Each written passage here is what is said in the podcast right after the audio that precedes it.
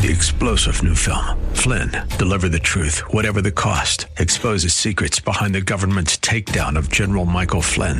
Flynn knew what the intel world had been up to. He ordered the first audit of the use of contractors. This set off alarm bells. He told the truth. He was the most dangerous person for Donald Trump to hire. They had to get rid of Flynn. Flynn, deliver the truth, whatever the cost. Available now. Watch it today. Go to salemnow.com. Salemnow.com.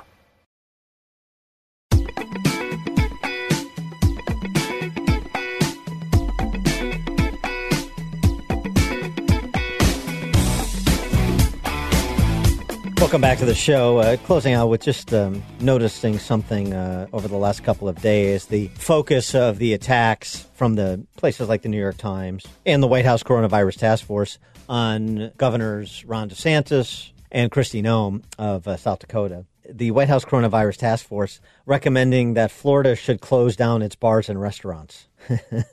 DeSantis saying no because, as you heard on this show last week when he was on with Maria Bartiromo, lockdowns don't work. But why would they do that?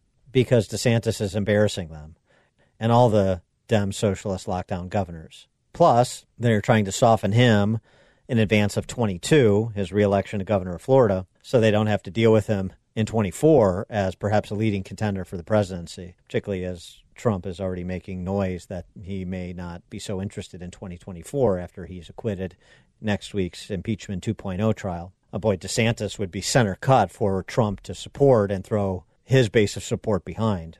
Could be something. And remember, DeSantis has the pedigree, Harvard Law, uh, the polish, and the Trump attitude, particularly toward the press, but with, you know, I think better command of the language at minimum despite uh, the big government press corps vilification efforts as well, his approval rating is still north of 50%. So enter the White House coronavirus task force to single him out. Hey, fall in line. Just like the Western press spent all that time attacking Sweden for taking a light touch approach until they began to fall in line. Same thing with Kristi Noem in South Dakota, who's a very attractive candidate, potentially national candidate.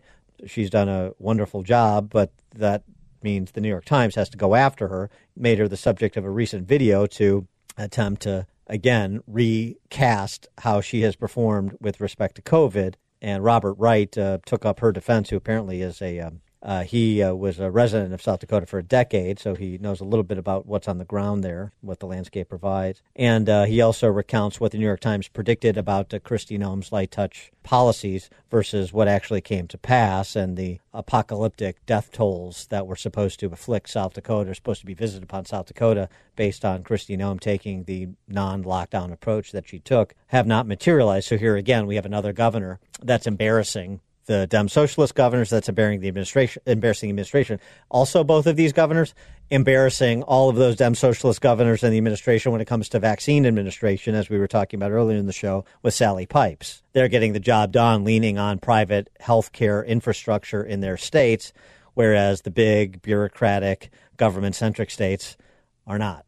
So it's just worth noting to see how forward looking the DC press corps is, how forward looking even the Obama administration, at least the political hacks behind the scenes are, in looking at who they have to deal with on the horizon, who is actually putting together quite the attractive, quite the successful record on COVID 19 management and more generally how their economies are doing as compared to those big blue states who provide, presents a real threat to Democrat dominance in D.C. in the coming years.